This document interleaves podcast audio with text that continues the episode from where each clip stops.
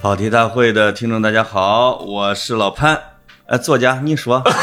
该你了。我是我是格子，啊，下对，下面让我们以锵锵锵的锣声引出青年作家格子呃，老师加老师俩字，啊，老呃格老呃，我什么玩意儿 啊？哎呀，文渊阁大学士我是不是应该那个嗓音再低沉一点，啊，这样会比较有腔调？显得你有点嫩，对呃吧？是啊，什么玩意儿？不过就是我看你的介绍里边有人说少年作家呀， 呃你什么玩意儿？你还儿童作家呢？ 你格子的第一本的文学作品就面世了，哎，是吧？这个我你这个书啊，这这叫试读本儿，我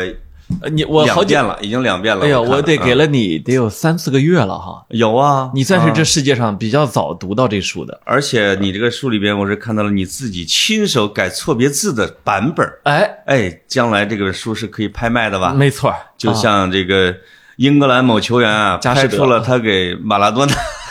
交换球衣的那件球衣，卖出七百万镑是啊啊那个你你们都不是人，太无耻了，鸡贼的英格兰人啊，哎对吧？ 对那么格子呢，我就鸡贼的要把这个试读本儿，我肯定会收藏起来。我留了我留了个心眼儿没签名啊啊，是 吧？啊，但是这个正式版现在已经出来了。哎，哎，那这个正式版出书情况怎么样啊？什么时候出来啊？就是你是不是在故步一震啊？因为读者每一次都说你们俩是不是这期该聊了啊？，哎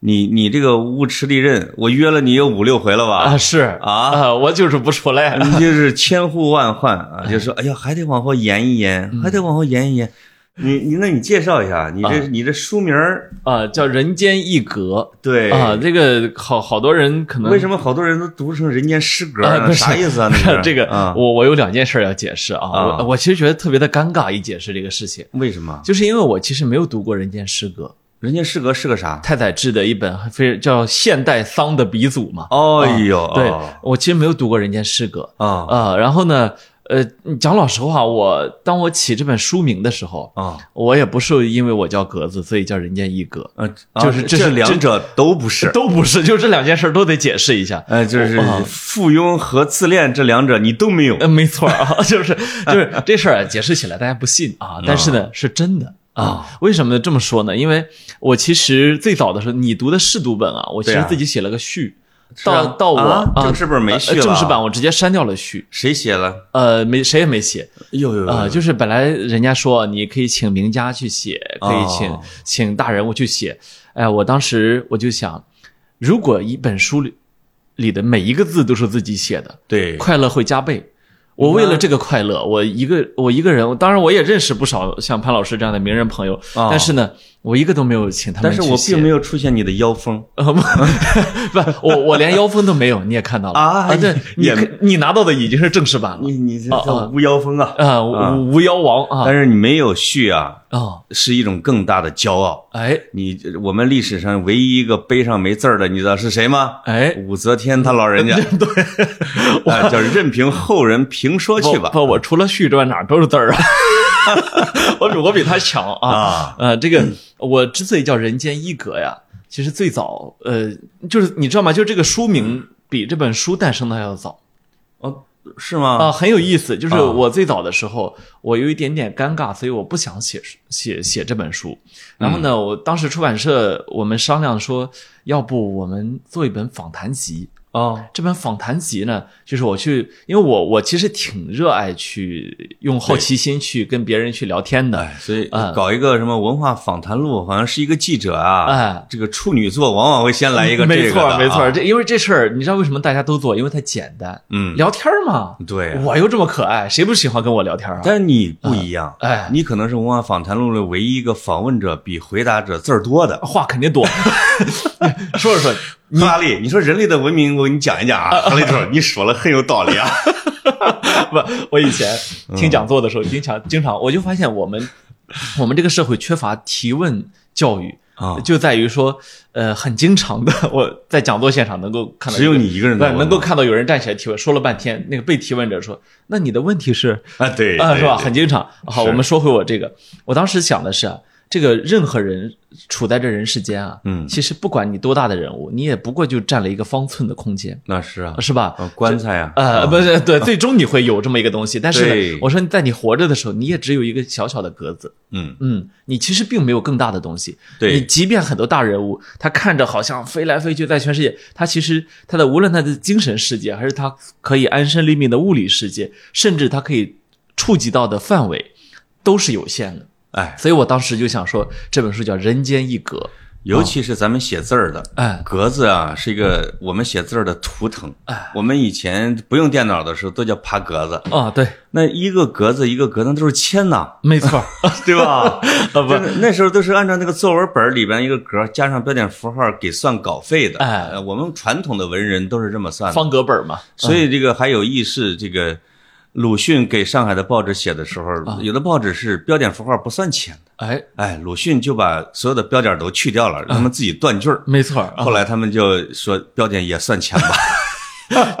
对吧？格子很重要。啊对，然后呢，我就在想，每个人在这世间不过占了一个格子，所以这我这本我那本书当时就叫《人间一格》。嗯，但是呢，后来呢，我放弃了做任何访谈录的想法，哦就是我我我老潘，我不知道我是不是年龄到了，或者说，哦就或是或者说我这几年人生经历了一些事情哈。就刘也可能突然觉得自己确实比被访者啊名气大了嗯啊，不是，我觉得我比他们有内涵， 不是什么玩意儿， 没有，我是说嗯啊，我我忽然就想着说，我对我自己这个人探索还不到位呢，啊我干嘛先去探索别人啊？书里边好像你说了这个，就是本来你答应了访谈的这件事儿，后来因为你这就是我的序，删掉的序。后来啊跑题，听众众所周知的原因，你给我断更了三个月吧，呃三四个月啊，跟那个跟那个拒绝了上一本书是不是同步呃反正之后就就我陷入了一个很很长的沉默。啊？实际上，我跟出版社签了两次合同，我希望这一段出版社不要听到，不要追杀到我身上来。然后呢，这个这两次合同，第一本就是访谈录，第二本才是我的随笔集。啊，那么我后来就想，OK，那我就干脆写我自己。嗯，我不是说自恋啊哈，我对不是说人间一格就人间一格子，就是大家千万不能把这个给联想到一起。哎我我想说的是，我站的也是人间一格。哎我而且我写着写着来了感觉，我就发现啊，就是你看我现在三十三十好几岁哈，嗯，我发现我一直在从我们村儿往这个世界走走走走走走遍世界，我发现我们村儿变大了。哎呃，他他就我没走出这个村子，哎，哦，所以最终，呃，作为一个作者，我其实回到了自己的精神原乡、精神故土。嗯，当然了，也跟过去的作家不一样的就在于，我觉得，呃，这个旅程它的复杂性、它的吸引力，它就不太像大家过去认为八十年代的作家是吧？我一写，我写高密东北乡，我写河南的某个村儿是吧？对我其实真的是在写那个词儿。我我觉得我不是啊，我我彻头彻尾的走出来，但是我的思维方式、我的口音、我的语言、我的面貌、我看世界的方式、我跟人相处全变的了方式哦啊、但是嗯深深的受这个村子的影响。啊就是我，呃甚至我现在看着你，我都觉得你也就是我姥爷姥姥村儿的。，我我是我是你姥爷 对， 你是我姥，是你你你是我姥爷，你是我姥姥村 儿的，呃我姥爷比你身材好， 这个什么，对，就是这种感觉啊。你们村你姥爷那村儿跟我们村儿有一个共同点，嗯， 都是挨过日本鬼子那一炸。啊，对吧？都对被对炸过。对对对这个等一会儿我们可以聊一些书里边的一些趣没事错啊、没错故事啊。啊，这个书有一个特点啊，就是跟我写我们村儿有一个非常大的一个区别。刚才你也讲了，有两篇文章，你的两篇文章也代表了你的这种观点，一个是树上的男孩儿，哎一个是举头三尺有神明。嗯，尤其举头三尺有神明里边呢，有一段话跟我曾经写的，我觉得特别像，就是你觉得你在比自己要又抽离出来，嗯是吧？在看这个村子，要画成一个具体的风景，就是你坐在你妈给你扔到那个树上去看你们村儿，哎，哎，这这换完全换了一种视角。对我是那种传统的写法，我在写我们村儿打的每一个喷嚏啊，对是吧？对对对哎，这家家户户在里边儿热热闹闹。对，你好像从写第一篇写你们家人、写你们小朋友、大朋友，都是在感觉都是在跳出来，看这个词儿发生的东西和审视一些东西。对嗯我稍稍纠正一下，就是我其实是叫举头一尺半去看这个村子哎呀，不是三尺啊，因为举头三尺那是神仙，那是神明的高度，我不配哦啊。你你但写的要举头一尺，呃，举头一尺半 啊，呃，就正好在一半儿啊。哎呀，你还就是有点谦虚的。呃，那我我真的我经常为自己的谦虚感动，嗯 就是我我觉得是我们对这个人间，我们有平视的视角，就是你刚刚说你和呃之前呃就之前的乡土作家，呃们， 就是这种嗯呃就是我们很大家很熟悉的视角。对还有一种视角呢，就是我完全俯瞰，是吧？嗯这个呃，打个不恰当的比方，阿诺德·汤因比他写全球全球简史的时候，不是世界简史的时候，啊他是用一种叫站在月球上看地球的角度，是吧？哎呃，那我我我呢？我觉得，哦，我我我不想走过去任何一个人走的一条路，所以、嗯呃，当然我觉得，如果你要归类的话，我一定会能够被归到某一类里去。哎但是我的发心，我的主观能动性不允许我去呃呃走一条。相对来说简单的路，因为嗯我自己的视角，我确实从小的成长方式也跟大家不是特别的一样。嗯就你刚刚提到书里，我我我我可以说一下这个情情节哈，就是哎，对开始这个进书了啊，对对对，其实我 书里有一篇叫做《树上的男孩》，儿》，这个大家一听就知道致敬卡尔维诺的名作《树上的男爵》，是嗯吧？我跟你说，当年我读到《树上男爵》的时候，像被过了一次电一样，哎，因为我发现这本书我应该写，那可不吗？因为我就是一个在树上长大的人。对，在树上长大的一个很重要的原因是，呃，我我我母亲带着我在地头上干活的时候，然后有一个中午，她就是地上铺了一个铺坛，铺坛之后呢，她干完了一中午的活，过来把我抱起来，把铺坛一抖，发现一条两米多长的大蛇， 哇！然后、哦然后她就非常后怕，因为那蛇、那个虽然北方的蛇没 哎有我补毒，问你们嗯，你们你们村儿是平原还是山村？平原平原啊，啊还好还好，山里面的毒蛇多一点。嗯对，就是虽然北方毒蛇不多，但是我们村儿屡见不鲜的是被蛇咬伤的人。哎，啊、那我那时候还是个非常小的幼崽，所以如果它一旦咬伤我，还是非常麻烦的。嗯，嗯，然后也许有某种灵性在里边儿。对对对你，是一个孩子啊，啊蛇在底下盘旋着，感觉也无心咬你。哎哎哎，对对对，然后呢，那个我我，然后呢，他这个事儿激发了一个母亲的勇气啊他亲手把蛇打烂了。哎呦，哦，然后从那之后我就被抱到了树上，就不允许我待在地面上，因为他还要干活，没有人带我，啊，所以就是把我放到了树树柳树上面，我就在柳树上度过了童年。嗯哇是这么一个啊是吧一个经历，对啊对，然后你在那个树上的时候，就看你们村儿就出现了一种变形，对感觉。对，吧完全不一样啊完全不一样，但是你你那时候几岁啊？很小，但是能够足够自己有力气在树上趴着了。所以嗯啊对，，所以以我这里边有一个问题或者疑惑啊，因为嗯我自己经常会出现什么呢？我越往前的记忆越接近我的虚构，哦，就是一真一幻之间，有时候那个界限就没了。对对对，我理解，有可能嗯我想到的，或者说我记得的那个村的事儿，只是人们的讲述，嗯或者说再加上我自己的想象。嗯嗯你比如说，当你上树的时候，或者当你就更小的时候，是吧？嗯你你写的这个村子或者你这本书是一个非虚构的东西，它还是一个文学性的东西。嗯嗯，它是非虚构的，因为呃，我上树的时候，我可能记得隐隐绰绰。嗯但是我毕竟在树上待了好 多年，所 以所以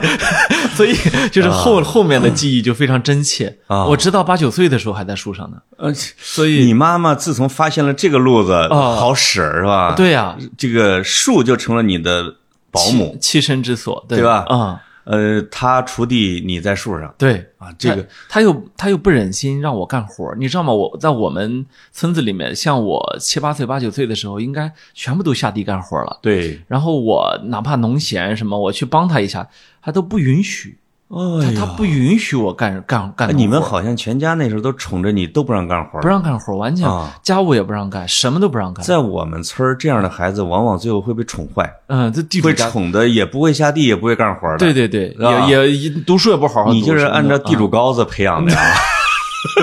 是吧？嗯嗯。嗯，哎，你接着讲，我啊呃，树上的男爵。对对对，嗯啊、这个，所以像这样的一种没有离开城市，但又在俯瞰城市的这种感觉，从小影响了我的我的价值观。哦你知道吗？就是我为什么上研究生之后，我对在我在清华读了很很多人类学的课程，嗯，原因是我忽然发现这个学科才适合我，对呀、就是我既在城市，我又不在城市，啊我我我在研，就是我连我自己都是我的研究对象，嗯哦，你说我自己重要吗？我其实既觉得它既重要也不重要。对我经常觉得茫茫人海中，我这样的人，在地球真是每天都在送送走成千上万的我这样的人。呃，我们如果思考了，如果留下了一点点东西，那可能就留下；如果没有，那就湮灭。哎呦啊湮灭我这样的人真是太简单了。因为他不会湮灭爱因斯坦，不会对湮灭爱迪生，对他甚至不会去湮灭一个呃，在临临危之际去救了几十个孩子的这种什么英雄的司机，嗯他也不会去。呃，他甚至也不会去湮灭能够去留下一栋建筑的这种建筑工人，但他会湮灭我，因为我什么都没留下。啊，哦也我觉嗯得这对很这很正常。不过你不过你放心啊、。啊，就是你未来有大把的机会来制造一些东西 那那是、啊 我争取做做点建筑。对对对 对对，啊，那既然说到了这个，你提到了这些书里边啊，书里边的内容我就开问了。哎，其实有不少，因为你是一个老是藏着掖着的人，一直没有一些合理的机会让你抖搂一些东西。哎，听众老问，没因为错其实听众已经把我们家我的事儿知道的七七八八了，那主连要我是？们家教主都已经很熟了，都有人专门去村里边去看他去了，你知啊道吗 你是、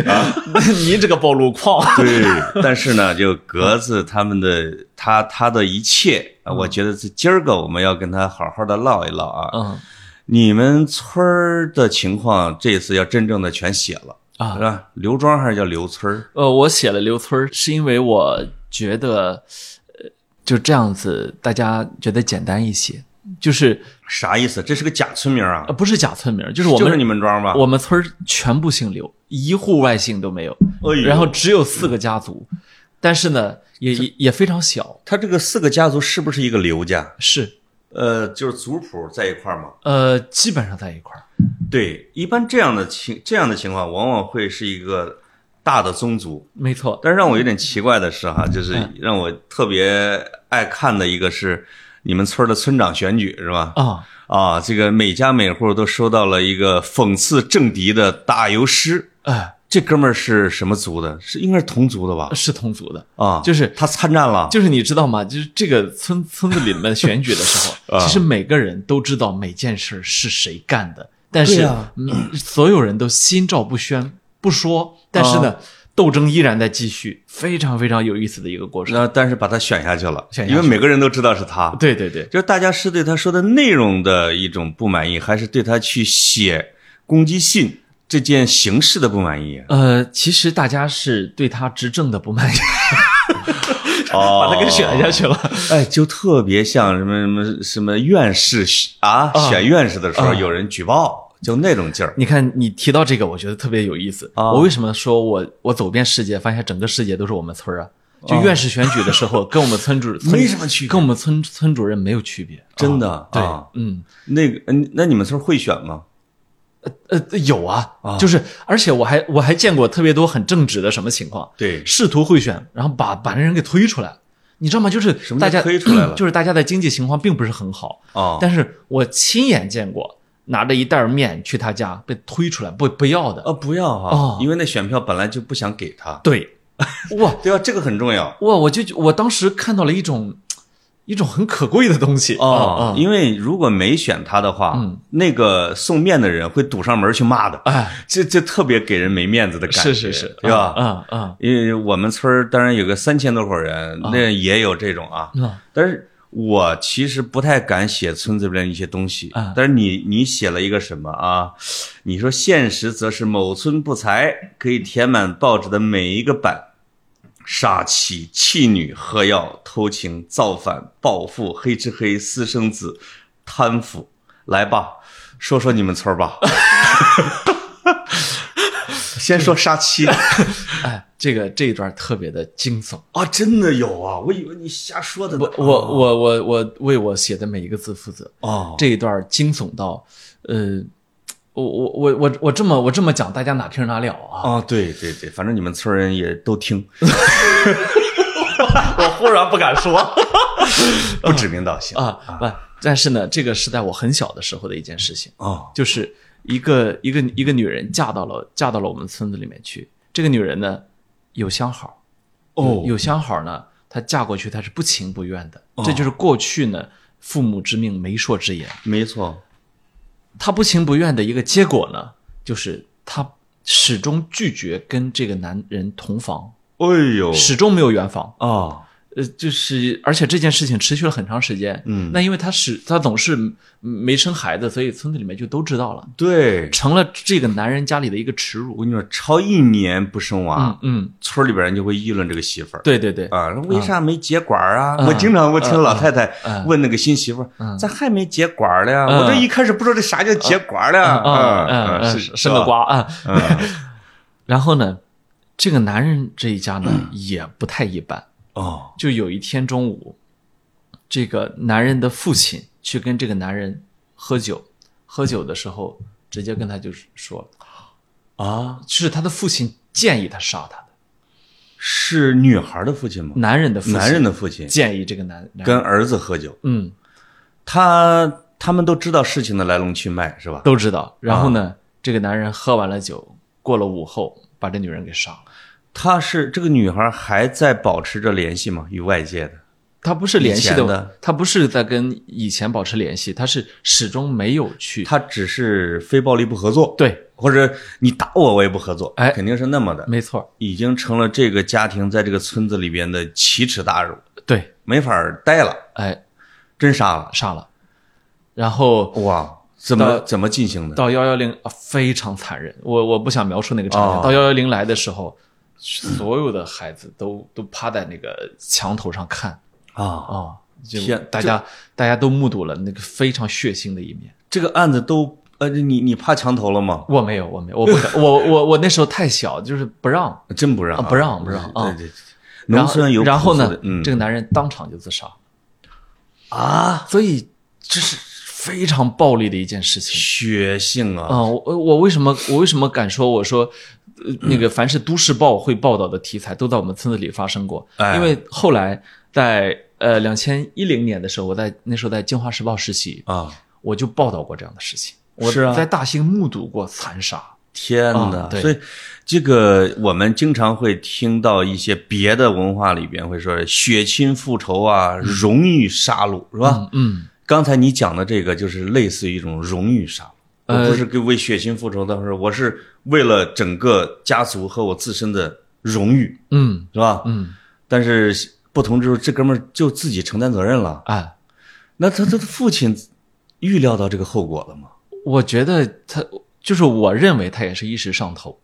对，俩人喝喝喝得劲了对啊！啊、我认为是一种上头行为。天呐，这个所以嗯，当当然了，大绝大部分时候，我们这个村子是非常美的，对就是像这样的事情是是非常偶发的事件，对以至于它给我们留下了很深的创伤啊，这个这个现在是你们村的一个话题吗？还是大家都避而不谈的淡话忘了，题淡忘了。啊？就是如果我如果我我如果你不问这件事情，都不会再有人讲。对，我只是你看我在书里面也只是一个词儿，对哦对对对对，是呃的，对，所以呃，当我当我去写我们的，我这里面有一些文章，你看到是写我们村子的啊，对但是只有非常少的文章。啊我不是非常的喜欢说，OK，就是我经历过这个村子，所以我觉得它特别重要，我一定要写出来给你看。我不是那种人啊，你可以报我身份证，啊、 是 我，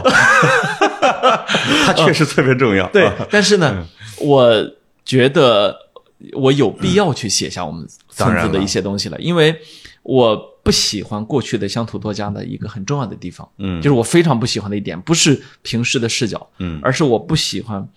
我们中国的乡土作家喜欢把中国的乡村写的除了苦难、贫穷一无是处哎，啊、哎这个尤其是嗯八九十年代非常流行这样的一种写作方式。嗯呃，但是呢，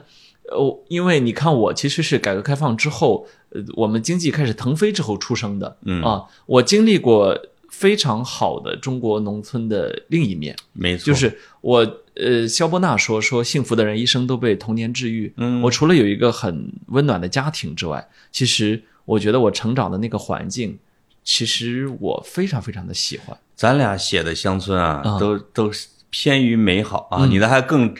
理性一点，嗯我的就更偏美好。嗯，可能因为上一代的作家，他出生的童年和他的少年全是苦难，哎咱们至少小时候那日子是过得好的，啊。也理解是吧？也而且理解，而且我我你知道吗？我经常去读南美作家、读嗯欧洲作家，甚至一些什么西亚、北非的作家的时候，我我特别喜欢他们写的村子。嗯。但是在中国，你知道吗？当我们提到我是从农村来的，啊，我甚至会有一种耻感你你看，啊、嗯那种耻感会让你觉得。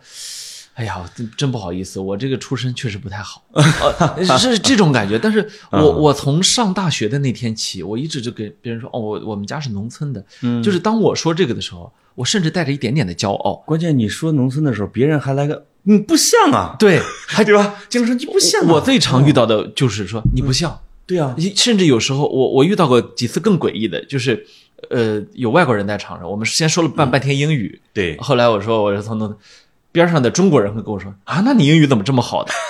哎，我心里想你 这啊，啊，对，就就是是包括我也会认为你在农村没待几年。我对这么跟咱们的跑题听众聊的时候，他们还纠正我说格子待了比你的时间还长，啊，哎因为他们可能还真研究你啊。，对对对，这个我因为我感觉你也是，嗯没带有什么泥土气儿，我十八年的农村生活真的啊因为我十岁就进城了，其实对要按说比你那什么，短，比我短。但我经常给自己披上农村的符号，对啊对恨不得代言人了。你们这些老喜欢披羊 皮，啊真的是啊啊那么我们说一下弃女这件事儿呃，不是我呀。啊， 杀妻弃女，弃女这啊个这样，老潘，哎我我我我不在对都市报的环节负责。 你你怎么这么猎奇呢？弄嗯得大家好像以为我这本书写的都是什么，这都是。啊哎呀，哎，爬灰呢？嗯，啊，那什么爬灰啥的， 其实所有的农村里边，人们最津津乐道的啊，莫过于偷情与爬灰 没错没错啊，，有吗？嗯有有有，真的有啊啊有有有啊，就给讲讲啊，不讲， 我我怕他真 听啊， 这这哦真的 啊，对，呃不不提名不道姓的，但但是大家都知道是谁。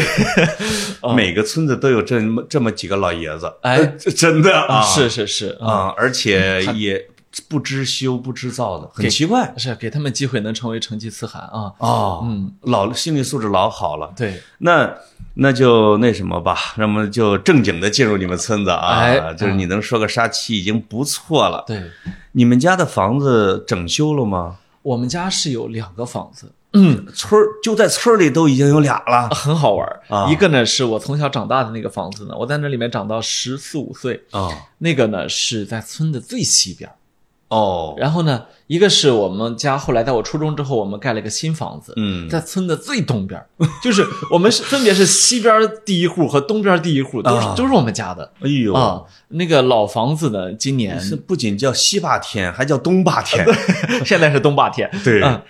呃，我们村呢是以东为尊啊啊，这东边儿就都是太阳升起的地方啊，东边儿扶比桑如嘛比比如说原来的东边儿第一家是村支书啊、哦。对，你们家是从西边干到了东边，哎，这个厉害了。呃，没有没有没有，这个自自从你发达以后呃， 什么玩意儿呢？嗯我的初 中，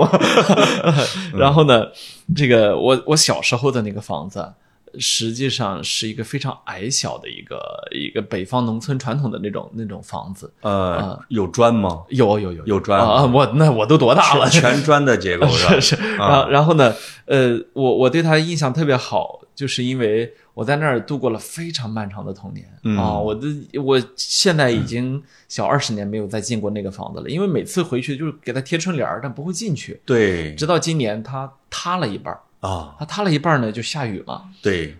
哎呀。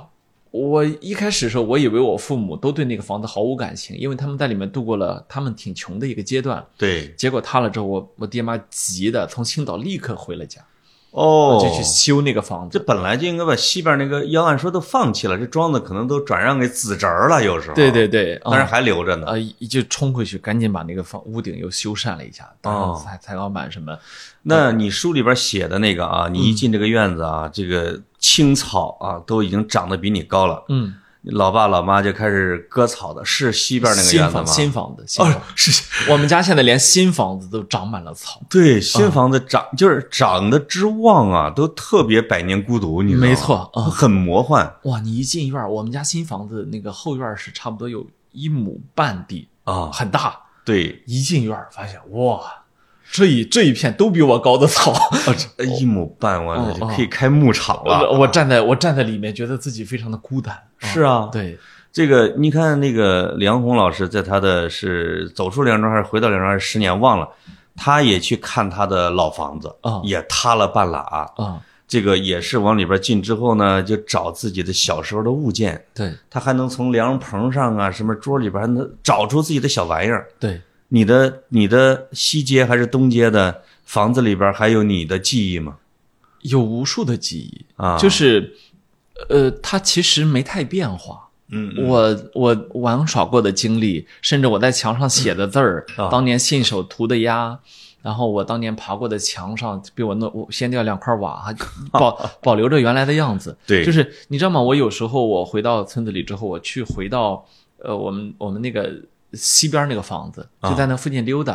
因为那附近就现在生态环境越来越好，嗯，我就能看到哦，原来我们的邻居家的房子被被羊倌儿给占了。对啊羊倌儿呢就是放羊的，啊，羊倌儿羊倌儿呢，我进去看他，你还记得我吗？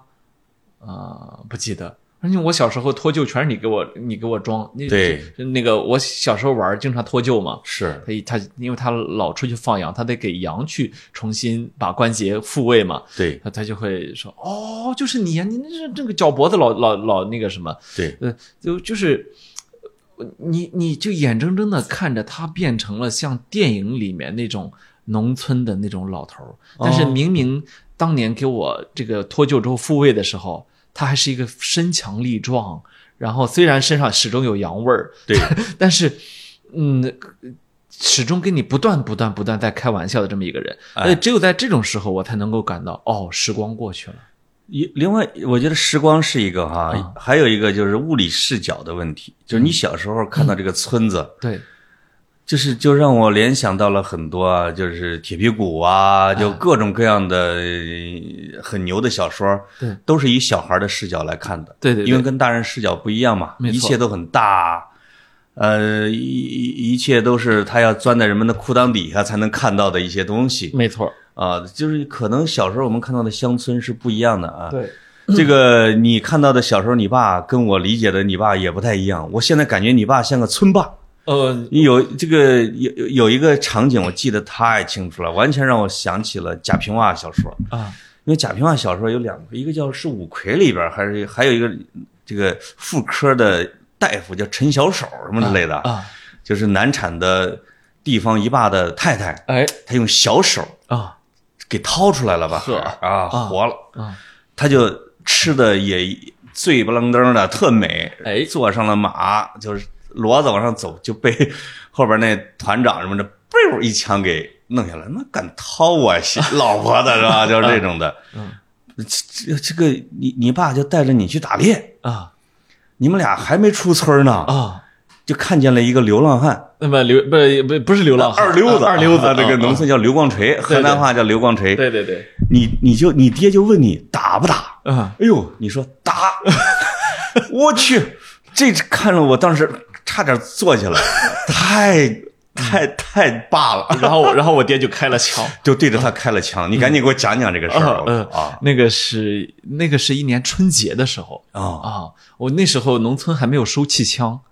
所以那应该得九十年代啊啊啊啊！我我那时候我还小，我我们家挂着气枪，然后我大伯家挂着枪，我三叔家挂着气枪，对但是很少用。哦就虽然有枪，但很少用。我也不知道谁会打枪，哦就是在在那天之前，我并不知道我爹会，我爹会会打那枪。你知道你爹当过兵吗？我知道他当过兵，但是我不知道他会打没有枪联想到对打枪这件事。我那时候还小嘛，对而且我爹当过六年兵，就是呃，始终在祖国的就是北部边疆。老兵油子对，了，啊所以我我忽略了他这一 点啊。对，因为我爹给我的，你知道吗？当过兵的人都有一种精气神儿，比如说一坐这儿，他特别挺，你你注意过没？哎，就是今天，比如说什么什么，这一吃饭说这人以前当过兵，不绝用不弓腰。不用说，你就知道他当过兵。对，因为正常人都跟我俩这坐姿似 的，我爹坐的比我俩还随意，哦所以我从来没有也就没联想我爹也站没站样，坐没坐样的，哦我始终不知道他就是当兵有好到哪儿去。对，再加上呢，我们家的女人呢，都有一种奚落，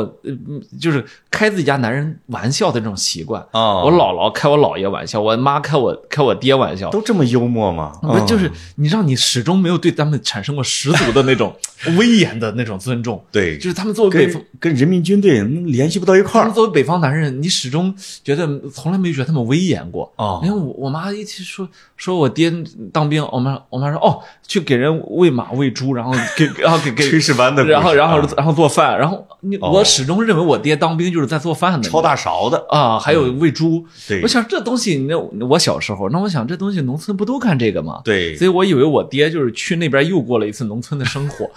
结果结果他对着那个那个那个二流子的屁股一枪就多多远？呃就差不多小一百米，哦一一枪就打准了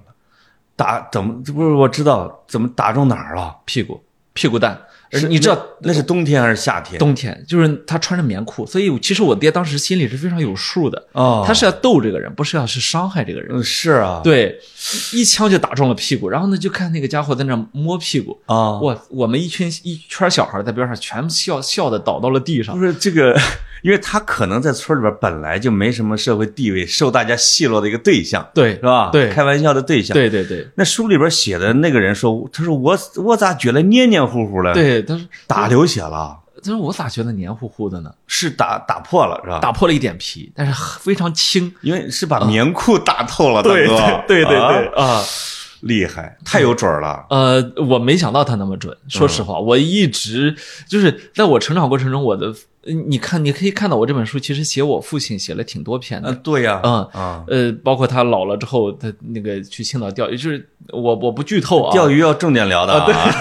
这个 钓鱼这个其实很有意思，过会儿聊啊。哦然后，呃，我我我我始我我爹给我的形象始终像一个农民加工程师，嗯就是他干农活不行，你知道吗？啊，就我们家地里的活几乎都是我妈干的。真的，我我爹在地里待一会儿，你就会发现这个世界要要他命啊！那不那个地方好像不属于他对对对，但是呢，他开了一家农机维修店，哦，所以呃，就是他那个他所有的东西都可以动手制造。哎，包括我我们家现在有一堆小朋友哈，嗯小孩说想玩什么，他立刻给能给你电焊焊出来。啊哦，是是是这么一个人，原来你爹就是那种不瘸的二舅 啊，对吧？呃，那个农村二舅嘛，啥都会修的。那你那你爹比那二舅水平高多了，说实话，还是要高，还是要高的，哦专业的嗯我嗯，我我爹从小我就，你知道吗？呃很少有人成长经历会有这。我们家从小是有电焊、有气焊、有各种各样的这种什么切割机啊、哦，就是能能够用铁和钢去做的东西，我们家都能做。你爸是当年的手工梗 啊，手工梗啊呃，，他他嗯他当然没有手工梗那么巧，呃，嗯或者说也没那么多创意。嗯但是呢，他自己想要一个什么东西，他是会去，他是会去动手的哎，啊。就别人可能用竹子或者用木头做个小板凳，他自己咔咔就焊一个小板凳，他也会用竹子和木头做，呃，也能做也啊，也会做啊。真的很巧。呃，反正他热爱这些东西啊啊。那那一枪啊，是不是暴露了你父亲在村中的地位？他地位还是挺高的真的啊。啊，呃如果呃，当然这么说可能不太那个。如果他愿意的话，他就是村主任啊。啊啊他只是不参选他而已。啊从来没有去参与过，他就是他叫热热爱自由，热爱到嗯让我觉得发指的地步。对啊一个村儿里边啊，会有一些人是这样的，就是呃，贾平凹叫做闲人啊，这个人其实你看着他好像也不是很正经干活的，对但是呢，本事大，人人都尊重。经常会有人去上门做说客，说你来代表我们参选，嗯，我们都拥护你啊。这个人还绝对都不干了。我啊哦我我们家族也有这样的，我们啊当时是镇党委书记过来劝了他好几次，是吧？啊觉劝得他。你他能镇得住 对，劝他，他说他说你要喝茶就喝茶，你要不喝茶你就走。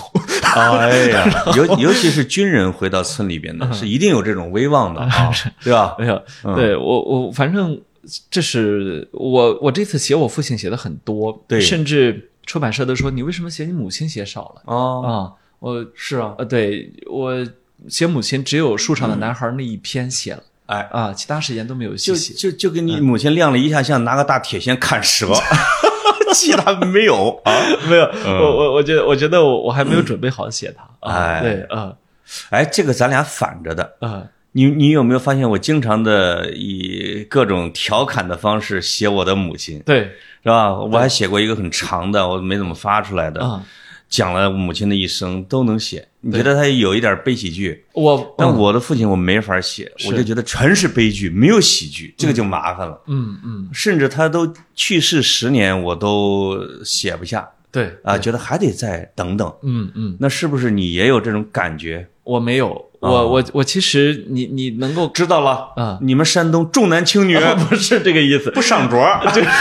不仅不上桌儿，你你还上不了书是吧？ 啊什么玩意儿？那个嗯不是，其实我你你你应该能看到我的写作方式，就是我我我我从来不正着写，嗯就是我我不会写我的父亲是什么时候出生，什么什么，他妈妈有什么经历，哎啊，我也不会写我母亲说啊，他就我不我从来不正着写哎，我都是我都是这个 有有一束光。啪，打到打到我们身上，哎嗯，正好他看，正好看到了我父亲的一角，正好看到母亲的一角，正好姐姐的一角，哥哥一角。对我我我大概其实这样一种写作方式，嗯呃，就是呃对我来说，正着写其实是是是，嗯，从我的写作理不念来，高级，呃，你可以这么认为，就是哎就是我我我觉得我走过了那个阶段了啊，嗯就是嗯这是我当年学习写作的时候的一个哎一个阶段，然后我今天的阶段其实是是是另外一种视角啊，哎，这个对这个。刚才那种像口述史一样的写法，对对对，我、嗯我可能也不会这么写，甚至有一些人曾经约过我给他们写传记，哦我也拒绝了，是因为对我来说，这种写作方式会让我觉得很痛苦。啊对对啊对对嗯，嗯呃，这说回来呢， 就是呃，我我我我父亲呢，其实给我给了我很大的人生启发。啊，他拥有无穷无尽的好奇 心，这种对这种好奇心有时候多到让你觉得很可怕啊，啊然后呃也很漫无边际、漫无目的，嗯这也导致呢他这一生呢，即一事呃算是一事无成，嗯啊。但是呢，到了他人生的这个阶段之后呢，因为我这几年跟他相处很多哈，对，我反而还挺能欣赏他的哎，啊，那就当是然就是这个世界上有有一个我始终始终始终在关心他在干嘛嗯，啊，我我真的非常关心他啊，你你知道吗？就是你主要是好奇 心，因为它是不可预测的好奇啊就是我我我有时候我会跟他很细致的讨论他的身体变化，啊，很，细致的讨论他一点点的这种今天的一点感受，嗯啊，有时候你会很难理解我们父子之间的对话，我们没有，我们已经没有对抗了是啊，吗？就是男孩关键是也没对抗过，好像对抗过，对抗过啊，男孩他和父都亲依之间，你，他都宠着你，你对抗啥呀？他后来有一你说阵儿，你太听话，不好玩 了。难道是这样的 吗？没有没有，这这你爸爸要你要逆反一下 哦，你跟你爸爸说。呃 嗯嗯呃，你他这很奇怪，你知道吗？啊就比如我上学的时候跟我说，宁可学习不行，不能眼睛不行，你看这就什么理念？啊，就是一定要让你身体好不允许我近视眼啊，啊！就是别累着，别伤着，别疼着，对，这是对一个小地主羔子最好的保护跟考大学的时候，啊。人家家长都正经的在那想，以后什么哪个专业挣钱，哪个专业有前哦途，哪个大学好，城市。对，他首先不懂啊哎，其次他的理念是，我跟你说三点儿啊：第一不上天，哦，第二不能报这个飞行员儿第二不下海，哦，第三不当兵。 这哎我说为什么不当兵啊？他说你的性格过分的自由，哦你你当兵的话，对你和部队都是一种折他磨真不像一个农村人，啊他不是为了什么稻粱谋啊。是吧？或者你的饭碗之类的考虑的，对考虑的是你的个性。 对，哦，这个，哎，你你的描述让我想起了一些印度的这个婆罗门的孩子们啊，啊上学的时候一定要骑着一个小仆人的脖子进去这什么玩意儿 啊，包括那个电影《活着》里边那个嗯福贵儿，啊年轻的时候就是去大街上是一定要有一个仆人背着他，啊？我就你就那个劲儿，呃，到我现在你活蹦乱跳的是个奇迹啊！我嗯那小时候我爹，呃，啊我我小时候我爹我爹有一次出了车祸，他是我们他是我们全公社最早的驾驶员，哦他是七十年代就是已经是驾驶员了。哦我说的是机动车驾驶。对，呃，而我我作为一个败类，我二零二一年才拿到了驾照。 然后这个，呃，他小时候，我小时候，他有一次出了车祸，嗯，双腿全部都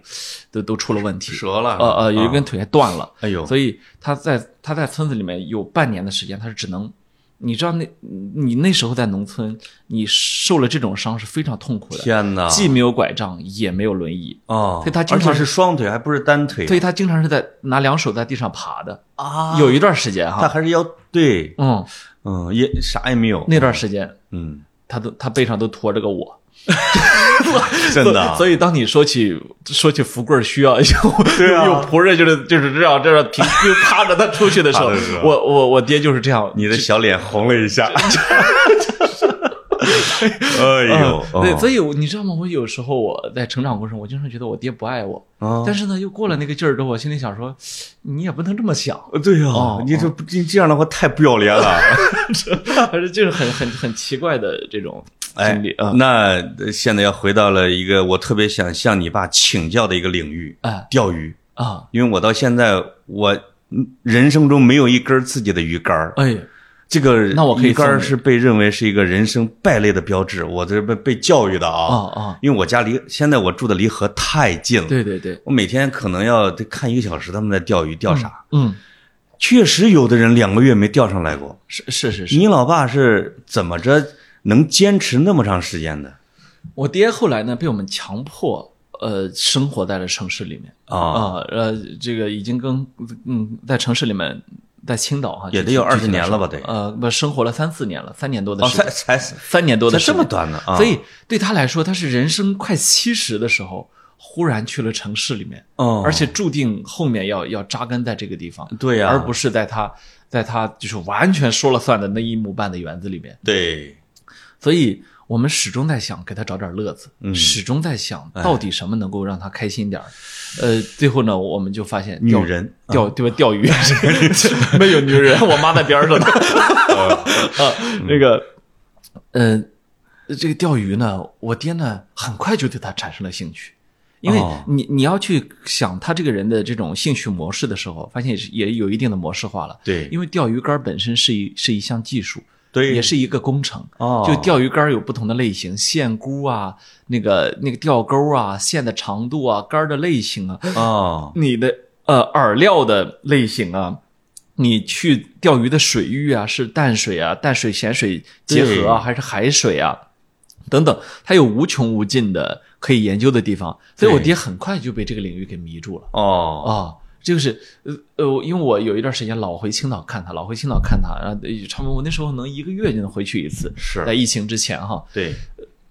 所以我我们俩就有很多的需要去讨论的具体的技术细节。嗯你比如说，我们今天到底是，呃，就一开始的时候，我们是用那个，就就就那个用捕螃蟹，用对蟹笼捕螃蟹。是啊，啊，那那个那个过程也非常有意思，就是非常真切的收获满满一蟹笼的螃蟹，天就哪，那种乐趣之。嗯然后被别人偷走啊对对对，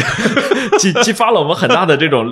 猎捕的兴趣之后啊，啊，他就开始去研究钓鱼。结果研我爹研究钓鱼的这个过程啊，就很像他的人生，哦，就是一直在努力，非常努力的去往前推进，对但始终一事无成。就是他到底是在多长时间之内没钓着一条鱼？嗯，得有半年。哎，这是为啥呢？就就是是你就瞎捞也得给捞上来一个吧？呃是啊，他所以他后来就一顶不住家里关关切的目光，尤其是小孙女，爷爷，你什么时候给我钓鱼啊？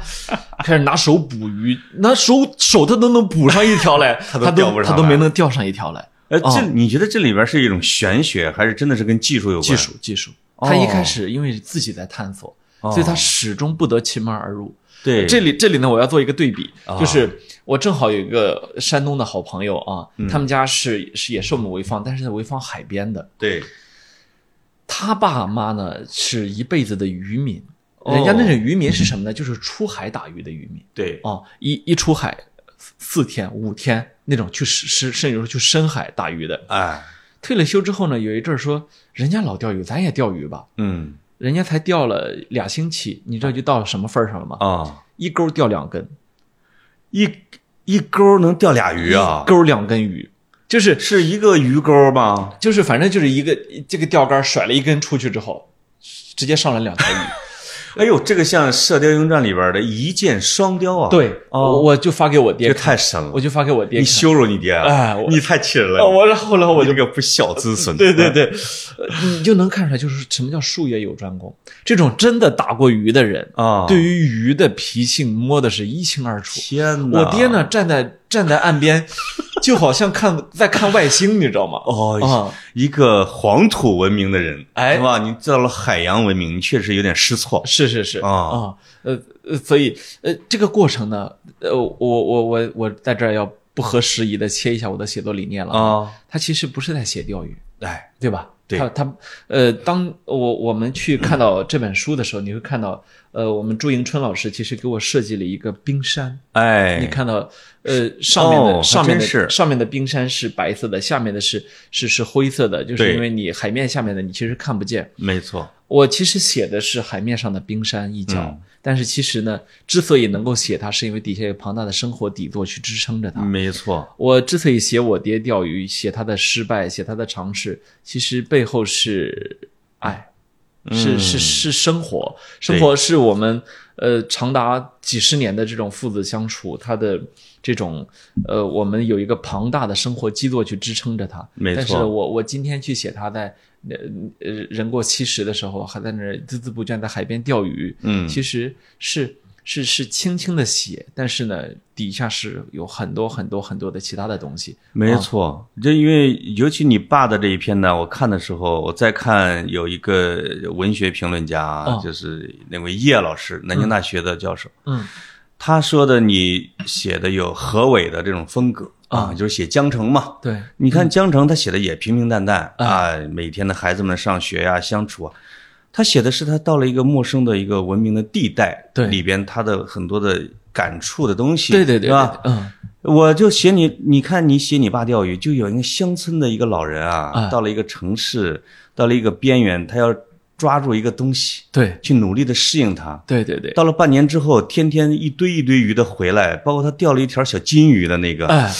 你就会觉得他对这个城市的一个慢慢的适应的一个过程对对对，啊、我觉得这个写的是有深意，但是你读起来又很轻松的那样的。嗯对啊对对，我这是我我我追求的写作理念，就是说，呃，其实当年海明威是是海明威说他的写作叫叫叫叫冰山一角嘛，是吧？哦就是我我你看海明威的小说《老人与海》是吧？对你会看到呃只有三四万字，但但是你能够想象圣地亚哥这一生的经历是吧？没错如何造出了他这样一种性格，这样一种人生理念，是吧？嗯我我我觉得我自己的写作也是这种思路啊，呃，大的思路方面其实是有暗合之处的。啊就我觉得我写什么，我其实都是你刚刚说的，我站在一尺半高度看到，然后呢。我只我只写一部分，但是你能够从这里去勾勒出生活的轮廓，对以及你能够想得到这背后波涛汹涌。哎我写我写我和我父亲非常简单的文静的、呃幽默的这种日常的沟通，但其实背后我们生活经历了滔天海浪。哎啊，所以没错，所以所以所以在这种时候，这种爱，这种呃，这种嗯暖暖的这种诗意，它其实更为珍贵啊。我本来想这个让你嗯聊更多的故事。啊，看来你一下要就要到了文学，是吧哎呀没有急不可待的要表扬自己 了，是吧？ 没有没有，让我们就进入到文学的领域。好嗯啦。正正好昨天晚上啊，因为我有几部电影是经常要看的嗯啊，昨天晚上把《午夜巴黎》又看了半个小时。哦，里边这个男主角呢，就到了呃呃菲茨杰拉德、海明威他们去的小酒馆。对对对他说：“我有一本小说想让你看看。啊，”海明威说：“你打拳击吗？嗯你要跟我打一场吗嗯？”他说：“我不敢。”那说写就是你的小说不要给我看，啊你觉得他很好，他就很好。然后，如果你这个人物是直面生活，是不怕死嗯啊，他有勇气，嗯哎，然后他又向善，啊你就写下去就行了。嗯哎，这个这个就到了卖家在评论你的这个小说里边说，嗯，有一种是海明威的继承人的这种感觉啊，他说我是他说我是海明威的同族，哎同族，有一同族种呃拼命一搏的力量。啊，对，这里边呢就有两个我觉得像的，一个是就是你写生活这件事儿，啊嗯另外一个呢是文字感，因为海明威自己是要把他的所有的文字的所有的修饰的部分全砍没了的。对我读你的时候，也会看。我说一个少年作家，把自啊己的文字搞得老气横秋的啊儿童作家，儿童儿啊，童用文学的语词叫洗练嗯哎啊，而且呢都不特别不喜欢用的啊这种词。的了和哎而且特别不喜啊欢，就不用显得有点这个金庸那时候也说的，我不愿意用那些的地的。对对对，那么这是一个主动的对海明威的模仿吗？不还是是说都是记者出身对文字的一种追求呢？呃，其实你看到哎的是、你先说我这个问题问的哎怎么样？啊问的好，哎呀，哎呀，这哎呀，潘老师真我的这不二十年没当记者了，真的是我啊不，真的是不愧是老媒体人，哎哦老的啊、这个，呃，其实你看到的是试读本，我估计我的正式本比试读本还少了差不多一千字左右，哦，真的啊啊，，就是还是砍的，还是砍的。砍了得地得了又，呃，就是能够把把能够砍掉的所有东西都砍了，哎但是呢，我我前提是完全不影响它的可读性。对呃，如啊果要影响，不砍，你真是对文字有一种洁癖。变态。一个十几一二十万字的书里边砍出一千字多累啊！你叫我，我绝对不行啊。嗯嗯，关键是试读本之前我已经砍了，可能得有小一万字了，哦，就是一一直在砍，一直在砍。就不能增加吗？嗯，要不增加得现写， 多累啊！是啊嗯没有，呃，我我我是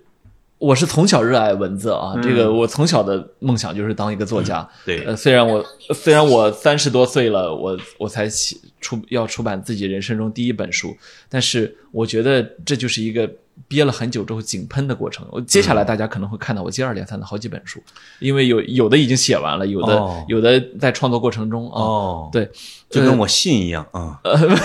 这真的，我手里有书稿啊了啊啊啊！对啊，然后呢，呃，我我从小热爱文字，但是呢，我觉得我是我就是真正把我的文字理念大掰了一次的，嗯其实就是在新闻界的经历啊，啊，就是新闻界的经，包括我之前有很多次的实习，不到不同的媒体单位实习，嗯我也有很多在呃媒体方面的领路的老师，也也有一些我非常喜欢的那个我没有见过面的媒体人的嗯文字，嗯这个他们大大的改变了我，哎，就是简洁呃，其实你会看到英美文学是从大差不多一百年前开始拥有了一种呃非常简洁的惯例啊，一个一个比较那个。的，我我好像在节目里面提过，就是 William Strunk 和 E.B. White 曾经出过一本书，叫做《Elements of Style》，就是叫风格的要素。他们在那本书里具体的规定了英英语这个文体，the 怎么用，a 怎么用，an 怎么用，什么分分号、逗号怎么用，对是吧对引号怎么用，嗯非常具体。我觉得，呃，这是一部特别伟大的努力，嗯就是给文字以规范。哎，规范不是为了让你成为一个有匠气、有那种什么，而是为了让让文字能够更大程度的流行普嗯及，能够让更多的人愿意读得进去，是吧？对，呃拥有这样一种规范是一种幸事。那么，我们中国的白话文呢，其实是从这个白话文运动啊，嗯也是差不多，也差不多一百年前开始，我们去探索白话文到底怎么用。在那之前，我们甚至都没有标点符号，是吧？对始终在点点读嘛，对吧？没错到了哪儿，叭点一个点啊。哎易中天说，他当年在武汉大学读中文系的时候，他们的童子功就是。点读文心雕 龙嘛，是吧？啊，对这这这这都是以前你你学中文需要去做的最基础的工作，但对我们后来有了规范之后，大家不这么折磨人，是吧？嗯能够让普通人能够表达，能够对让我们的表达让普通人看懂。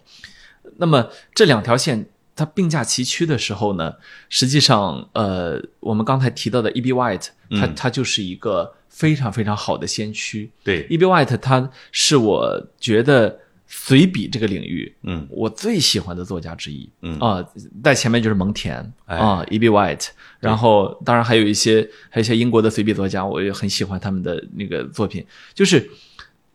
他们的这种文体干净简洁，但是一点都不缺乏深度，不缺乏那种。波浪涌动，嗯不缺乏那种复杂性啊、没这个错是我特别喜欢。然后说回我们中国的白话文呢，我们其实今天我们说的那些经典作家，啊什么就鲁迅年代的啊，嗯什么梁实秋啊、林语堂啊，然后你今天现代人去读他的文字的时候，你会有一点拗口感，哎，你会有一点奇怪的，嗯，因为本质上它是一种尚未进化完全的文字。对，甚至当我们去读八十年代的作家的时候，嗯我们也会感觉到一种，哎，怎么觉得有那么强的年代感呢？哦，你你也会有这种感觉吧？当然，就是八十年代那这么强的年代感，呃，但是呢，我我不知道你你你你你有没有这种感受哈？嗯就是如果你去读英美文学的一百年前的作品，尤其是读原文的时候，哦，你会发现跟今天没有太大的区别。那就没读过原文，呃，哦，就是它不老气横秋，嗯没有浓重的年代感，哎，这就是说明在那个阶段它发展的更加成熟一些，相它对成熟他一些。也可能进入了一种稳态。你比如说对现在和一百年前的英英这个，你比如英语的啊，应该嗯变化不大。啊，一百年和两三百年前的变化就很巨大从莎士比亚嗯嗯到奥斯汀，对他们的我真是看不懂对对对啊，那个英文我看不呃懂。我嗯前一阵就有个朋友问我说 “thy love” 是什么？我说你的爱， 就你可以把 “thy” 直接替换成 “your” 就对行了啊。嗯他有点文言文，他好像感觉也有个白话文运动，只不过比我们早。啊对对对，嗯呃呃，然后呢，这个我两条线混着说啊，嗯你到一次世界大战、二次世界大战的时候，嗯你会发现那时候很多作家参战了啊，对比如说什么 乔治·奥威尔、什么海明威啊，对什么这些这些作家呢，他们有一个共同的特点，他们都把新闻文体往前在推。嗯，为什么？因为新闻是直接面对公众的。这些作家大规模的加入之后，他们发现要想让一个东西给给公众想好好看，对你就必须在文体上改革。哎，所以以，所以他们会提出了特别多的原则啊，什么什么能删绝对不留啊，嗯什么要用短句啊，要用对短段落啊，去掉副词和形容词，对，啊要少用带有感情色彩的词，多用实际性的描述，对多用背字，呃多用把字句，少用被字嗯句，是吧？多用动词，哎， 是吧？哎，嗯是嗯多用动词、名词，少用形容词、副词，一堆这样的规矩。哎，这堆规矩其实，在过去的你可以认为七八十年、五六十年间，又改变了英呃这个英语文学的文风，没错甚至甚至你像海明威他们的什么极简主义啊什么，你可以通通认为是跟这个是有关联的。哎啊也许跟大众的传播有一定的关系。对，那反过来看，我们中国其实我们也在经历这个过程，嗯但是呢，中文经历这个过程叫未完成时。哎，啊、它尚未完成。就是当呃，你我你身边我我不知道是不是有高端高端读者比较多，不会有这种感觉哈。嗯，我经常能够遇到说，哎呀，这个说那个人特别有文采，说那个人文字特别好，我一读我就味同嚼蜡，哦，就是他用了。就是他用我们今天的我我的文学理念来看，他就有特别多的废话，对，特别多的呃主观色彩特别浓的词汇，嗯嗯，特别多的渲染感情的词汇，对，特别多的那种，呃，被动发生而不是主动作为的那种描述。对，我我我我不喜欢，我认为从我的文学理念来说，这是落伍的，这是哎落后的。这里边我有一个问题嗯啊，就是好像每个作家在进入文坛或者开始写作的时候，都要嗯找到自己的语言。对对对，这个干这件事儿，我看了他的全程的是阿乙，哦哦，因为作为我的体育部的同事，，对对对，从他根本就不看书这件事情，嗯，到他拿起笔开始写，到对成为一个很杰出的小说家的时候，对对对，他一直在找自己的语言，而且好像有点打乱了，跟碎骨重接似的。有时候你会觉得他的语言有时候拗口，对。但是每个人呢，每个作家总是要找到一个属于自己的语言。你比如像《繁花》的那种语言，对是吧对对对或者对刘亮程的那种语言，你不管什么样儿，对或者阿乙的语言，阿乙的语言你会觉得那硌得慌，对因为对他对本身写的事情就很暗黑，对对对文字也不会那么温润。对，那么阿乙对你的这个小说里边，我看来了一个评价，吓我一跳啊！嗯大师级的语言，对，他是跟你这儿找到了点什么吗？呃，怎么解释这个评价？首先呢，阿乙阿乙读这本书的时候，他不知道是我写的哦，啊、就是是是是我们出版社编辑幸亏我给他发了个微信， 呃没有，要不然就骂起来了。没有 这个没有这个出版社的编辑把这本书拿给他的时候，他不知道我是谁啊啊，他他甚至你知道吗？很好玩儿。啊这个，呃这他他他一开始还问了一下作者的性别，哦 啊，就是那足以足以见到他是完全盲评了这嗯本书啊。然后他当时的说法是叫年轻的作者大师级的语言，一个知道文学的本质是什么的人，或者说即使他不知道，也会让读者感受到文学的本质是什么的人、啊。这是嗯对对阿乙老师的评。说实在的，阿乙的这个评价，嗯，我我不是说人家夸我我就高兴啊，啊我是说阿乙的这个评价，其实我。我还是挺感动的有知音之感啊、我挺感动绝对的啊、啊，嗯挺感动，因为他其实某种程度上他读懂了我在文字上的一些想一些想法，因为阿姨啊对文字的形式感是我感觉比内容还重视的那种对对人，对对是吧对？啊、所以她关注的肯定是你的文字，嗯因为我见过阿姨那么多次，我没有见过一次她手里不带书的，就是 对别人正常的聊着天呢，阿姨在那读书，哎，别人在吃饭，阿姨在读书，哎我我这辈子没见过一个第二个人是这样的，哎所以看到这么一个书虫子这么评价的时候，我我内心还是还是比较高兴的。一个一个文字的很牛的人啊，这是一个生活中特别无聊的，无聊我至少得有我得有三五年没见他了，不想见吧？他把最新的一本书寄给我，到现在还没说。 我说聊一期啊啊，啊，到现在还没看完呢。这个文字我看的累得慌啊，嗯嗯，但是我知道好哎，啊，知道好，因为确实在这方面呢，他的自己的这叫掘进对是非常努力的。对嗯对对对对，嗯啊，呃，呃你刚才其实想问我的是，我如何看待我自己，你如何锤自己的嗯啊？呃，如何形成自己的文字风格，对对吧？对我我觉得这个我这个问题特别的特别的重要，啊，因为，呃，其实当一个人决定开始写作的时候，采用什么样的写作风格这件事儿，如果他不想的话，啊，那他跟师承很有关系，那他跟就自己的定位也有关系。对对对对对，嗯呃，一个人如果不想这个问题，那他其实就没有打算在文字上走远，对吧？对因为没你错因为你最终你跟这个世界打交道的方式，嗯其实就是你的文字，哎，对吧？嗯我昨天看到李安导演去回答了一个一个一个问题，他就说说电影，当他看到一个剧本，他决定拍的时候，他脑子里想象的是画面，还是故事，还是音乐，还是情节？然后李李安呢就回答的很长，但是其中有一段他就是他说他说其实吧，最终电影我们是要包装成一个完整的框架给你，为什么呢？因为你买票了。对，呃，要给你有所交代。嗯但其实电影的本质是一些 moment，哎，是一些瞬间。哦那个瞬间呢，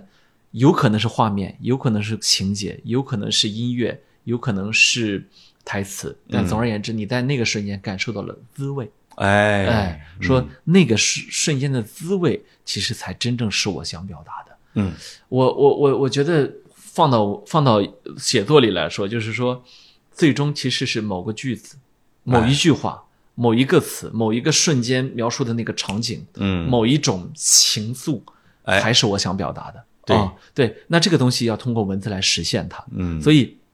呃，当所以你你你你你会看到我一个这么大岁数才出第一本书的人，既有遗憾也有庆幸，嗯，就是呃我没有了毁少作的机会。哎，嗯、就是我二十多岁的时候，其实比现在读书多很多。嗯我我那时候真是我也有点手不释卷，嗯但是呢，当然没阿姨那么疯狂啊。啊呃，但是呢，我那时候读了谁，那一段时间语言就会像谁。哦，呃，这个是是我们那个年龄啊特有的，对对，呃，某一阶段具象谁，对对对，对吧？嗯，就是有一阶段，有一阶段读村上春树村读多了，嗯啊，哦写写什全么是小黄文儿，不是这什么玩意儿，写什写什么都是一种就是距离感，哎有有一种不在乎，嗯有一种。是有一种呃，反正人生这样也行，那样也很也好，对也罢，我我反正要把手边的这个衣服整的整整齐齐嗯啊，就是这种劲儿。有有一阵儿呢，读卡尔维诺读多了，就是老想着老想着抖那种大作家的机灵，啊哎，哎还还有一还有一阵儿是那个，呃，读非虚构的东西读多了啊哇，一写一写，那就是就是这句话背后，你你一定要再想，哎逼读 者想啊，呃就是有有有这个劲儿。但是到到现在这个年龄，尤其是这这几年，你也知道，我其实人生中经历了一些冲击哈，啊一些一些变故之后，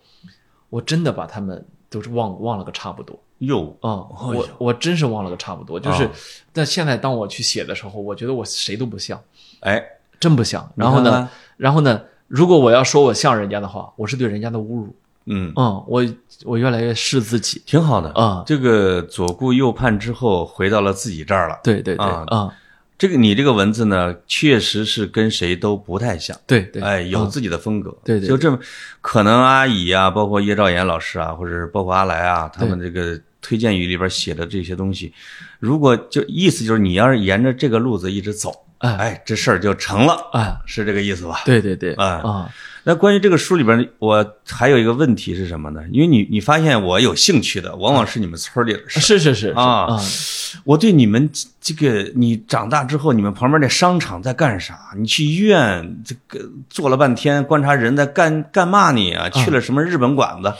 我兴趣不太大。啊，那么你排列你这个书的组合和他安排这些书的顺序，嗯，你是按照什么排的呢？就是你的乡村到城市这个整个的脉络，藏着你什么样的意思呢？呃，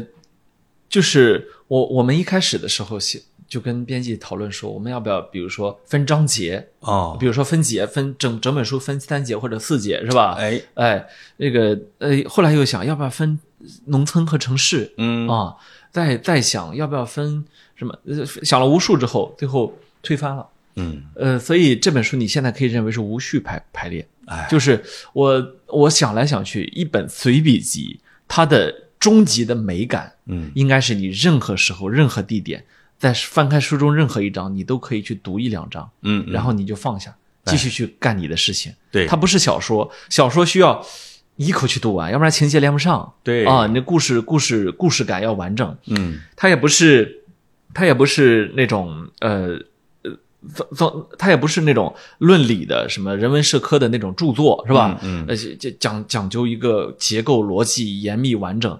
它就是一本随笔。哎一本随笔的终极要义就是它本身人间一格，我的一格也是你的一格，嗯是每个读者的一格。对，它是它是八十八零后九零后的集体记忆，嗯，它是一整代人走过的时代，对是吧？你翻开任何一篇，你在海边、在雪山、在草原，你翻开任何一篇，你你读到了一个故事，让你觉得会心一笑，笑完之后你想想说，哎，我想出去吃点东西，哎，哇，我觉得那种状态就好极了。哎所以所以最终它虽然是以以某种顺序排布了，比如说所有有关故乡的都在前半部分，对但是你会看到我会故意的在两篇故乡之后插一篇北京啊、哦，两篇之后插一篇陕哎西呦啊，两片农村之间插了一个潘老师，我以为你在写我， 啊，给我吓的啊。对，怕我抖落你后小来节发裤。现是放鹅的 那位。哎呦嗯，嗯对，它没有特定的顺序啊、啊，我觉得这个还这里边是不是该最后一个问题了？不用不用是不是你给我一个最后一个你聊问题就的行，机会你？再给你十个就是我真是一个爱提问的人 啊、啊你。说，这个有一个啊，就是你比如说人写自己的第一本的书的时候，或者说到了二三十岁写东西的时候，啊，要么是青春的，是吧？对哎，热血的，我觉得你可能你故意的，或者说不怎么的就避过了这个东西，哎，或者说家国的时代感的也避过了这个东西，就是为什么一一写这个东西啊，就是把一个作家正常的秩或者叫秩序吧，嗯，啊，或者说你这个成长的顺序，直接都给打破嗯了，一辈子就要写这种风格了吗？对你看，我前面其实说，我说我不会，我不太会正面写东西。当然我，我、作为一个记者，你要说我真不会正面写，那我肯定胡说八道，哎，对吧？对我我我天天干的事情就是正面去，就是就是就是以以一种最最信息简介的方式去写东西，啊对吧？嗯对，我刚才没说完啊，不好意思，我再插一下，就是说，像咱们啊，我说一到了某个年龄开始写的时候，一定是先从贾樟柯式的搞起，啊，对吧？哎，那个年代正在梆梆梆梆流行什么东西，那个对年代的我正在咔咔咔什么，对对最对，后就成了一个小五或者成了一个三阳好人。对，对对，你是怎么把这些都给避开的？嗯，我确实非常想追求一种不一样的写作，嗯，我想去提供一种完全不同的视角。哎，就我不太想，嗯，我想作为一个创作者存在，就不想去重复任何一种你能够想到的简单的路。就是这个，这个是写这本书的时候最痛苦的一点，嗯就是关于写哪些话题。对呀、关于写哪些话题，这个其实最痛苦的，因为，呃，我写作速度其实非常快，嗯，但是呢，定那个话题可能会想一个星期，想整整一个星期之后想，OK，那写树上的男孩吧，该写一写自己树上那段经历了、啊对，啊。有有一些东西其实是更简单的路，你你知道吗？其实我完全可以去写一些，嗯，我我我我觉得光什么初中同学，我就能够去写、哦写他一整本书啊啊，因为因为、因为他们身上完全带着时代的密码，对，我的没错，对吧？嗯我的初中同学，我们我我们经历了四分五裂的人生啊，啊，我觉得那是一种简单的方式，嗯那个非常简单，我对只要把挨个儿我照着我们的我们的毕业合照，把每个人写一遍，对，对吧？就很就那就是刺青时代啊，对或者是站台，就那种劲儿就来了。，对对对，就很很容易写出来。嗯或者说呢，我也可以对着我们村村子描写，嗯，是吧？嗯，把村子从第一排到第第七排，哎，哎，各各选一各选一两你看家。看，一个是时代的断片儿，一个是地理的断片儿，对都容易。对，我嗯觉得，我觉得当我这么容易能够想到的时候，我觉得它失去了价值。嗯就是你呃，我哇，我觉得这我不知道我能不能够语言去描述清楚哈。嗯我想的是，我始终始终始终不是一个要去给你们写我或者写我们村的人，嗯我要写的还是还是我眼中的世界啊，啊、嗯我我要做到的事情始终还是能够去与更多的人产生共鸣，啊，这种共鸣就要求我必须脱离我的细节，去进入再深一点点的东西。嗯嗯因为人类其实是在深层共鸣，嗯在浅层不共鸣的。对，人类，你看，我们有黑皮肤、黄皮肤、白皮肤，是吧？嗯不同的大洲、不同的国家、不同的，有人沿海，有人内陆，但是我们在深层次的东西上，我们是会有很多的共鸣的。对这就是为什么我们会去读。呃，拉丁美洲的作家，读非洲的作家，我们觉得哇，好感动！我第一次读到《霍乱时期的爱情》的结尾的时候，看到他扬起那个象征着霍乱的黄旗，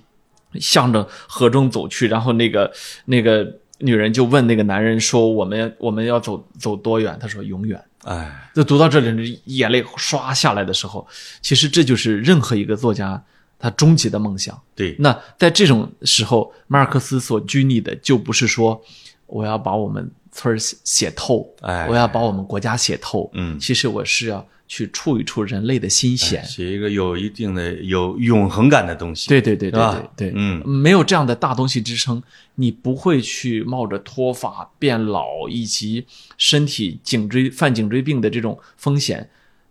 真的每天晚上从九点十点开始，一直到凌晨两点没错啊、那哇，我觉得你对这一块的诠释很好啊，就是，哎，经常有一些外国的评论家也说，某个人对自己的文字的追求和文学追求是自觉的，嗯，他自己就是他自己的诠释者，嗯啊，这就是自自己是知道自己要怎么写、怎么走的啊，对对对而不是从本能走向自觉的一个过程。对，那这个我觉得起到了这个尾声的一个问题了啊，就是这本书里边呢有不少的篇章和内容是跑题大会的听众你听了就很熟悉的，嗯，哎，男孩子的天鹅呀，这个鄂温克的骨骼君呐、哎科目二啊， 啊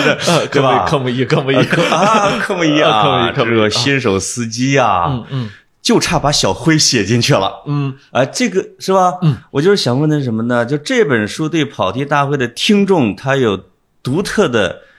意味的东西是什么？我就感觉是也是送给听众的一个小礼物啊。嗯啊，因为你你你一定会边读有一种熟悉感，嗯，哎。准备对我们跑题的听众怎么宰割？我我对我们的韭菜们，你准备怎么收？这个嗯呃，我我我我我会去参加不少节目啊，嗯在在新新书发行的过程中，啊，但是跑题是呃是是是第一个，啊以及我不能。我不能说跑题是最重要的，因为万一后面有其他卖书卖得多的地方， 对对对 对，没对错吧？啊，我这跑题听众购买力，呃，除非你们向我证明啊，啊不然的话，真的是不然的话，我都觉得你们不行。这我觉么得多年割韭菜，我和潘老师真没割多少。跑题这几十万听众啊，格子的首批一万册就等着你们了啊，一万五呢。哎呦，那嗯得那那那跟我的似的，那得焚烧啊，那得啊 不是在焚书坑 儒。对对对那我我我我我这个这次呢，特地准备了一千本签名本，哇一千本，啊这嗯一千本签名本呢，有三百五十本我都签了，要么一首诗，要么一句长长的话，要么娘啊呃，就是嗯很累。出出版社说，从当然来还从来没有作家去去去去给给读者真正正儿八经写这么多话的。没错，然后说你如何做到？我说我就是脑子里面话多，对对 对，啊，就是忍忍不住啊啊。然后这个，呃，我我觉得跑题听众，我们呃，如果如果可以的话，我们大家是吧？呃，呃需要需要我的签名本或者什么，我我都愿意为大家提供啊。没错啊、那嗯但是呢，我就是你刚才说到说跟跑题的听众有什么联系，我觉得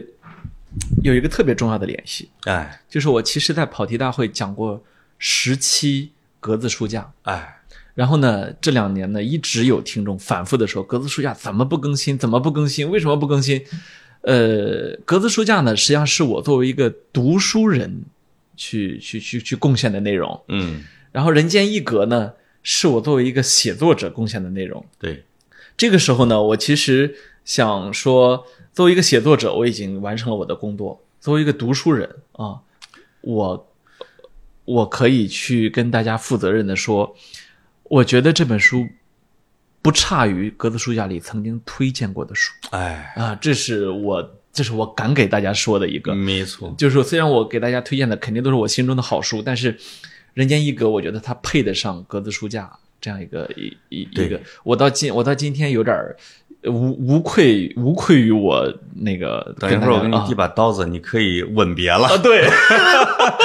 好像是这个这个棺材本儿有了是吧？啥玩意啊这个作为作家的格子，他写的书，作为这个我们主播的格子做的节目，他的任务已经完成了。 哎接下来的任务，作为听众的你们，哎呀，任重而道远，没错，积极踊跃的吧，对吧？哎，不定什么时候给你送书啊，或者什么之类的，还有。呃，线下的见面会，对对对这些东西都会有的，对对大家对可以听我们这个接下来不断的通知。没错没错，我觉得格子，你选择一个在世界杯期间发布新书这样的一个啊，跟世界杯争夺流量，对。哎，真的是一个不知深浅的作家，没错所抱有的雄心。没错，没错啊阿根廷都要踢八分之一决赛的这天，我我我决定让书上线啊阿根廷夺冠的时候，这本书要正式到读者的手中，呃，那应该有些有些读者都读完了那会儿啊，是 吧？真的是吧？对对对，啊，所以这个我觉得是文学界的一件大事，呃，不，小事小事小事，啊是吧？跑题这个界的一件大事，呃，那倒是，那个肯定是啊，那倒是啊，啊，跑这题就这么大，没错啊因为我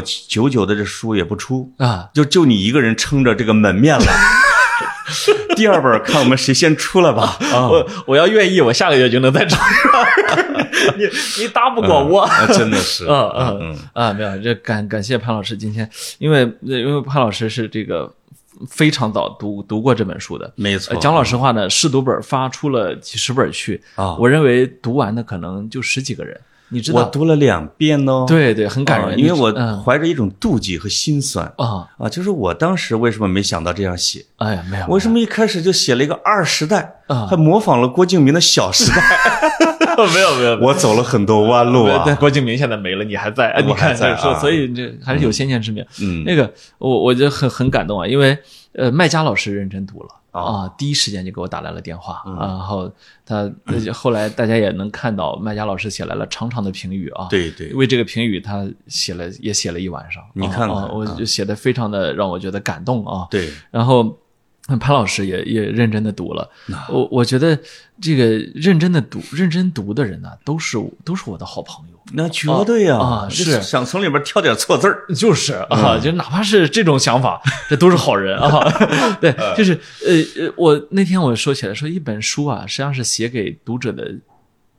读者的一封信，哎，但是呢，你希望有更多的人收到信，当然，啊，呃，我我我现在开始做的所有的工作，都是希望有越来越多的人收到信。啊，就我跟你说啊，就是还有一个更重要的你的心愿，给人写信往往是想得到回信啊啊，啊，是吧？对对，所以、啊所以跑题的听众们，如果愿意的话，首先呢，欢欢迎大家去买书来看。啊、哎，也不要老说送不送送不送。你想一个穷作家，他能送多少书出去 是吧？我我顶多就是自己再花点钱买两本送跑啊。题的听众的消费力远远超过两个老烟枪的足球迷吧？呃，你们要给格子争气啊！是啊，不，第二个呢，因为呃因为之前从来没有出过书，作为一个作为一个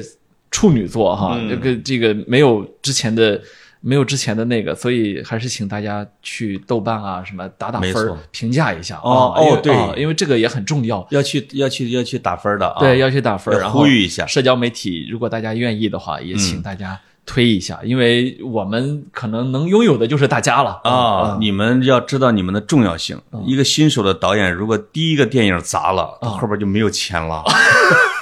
一个新手的作家，这一万五千本都卖不完，嗯那第二本也就难了。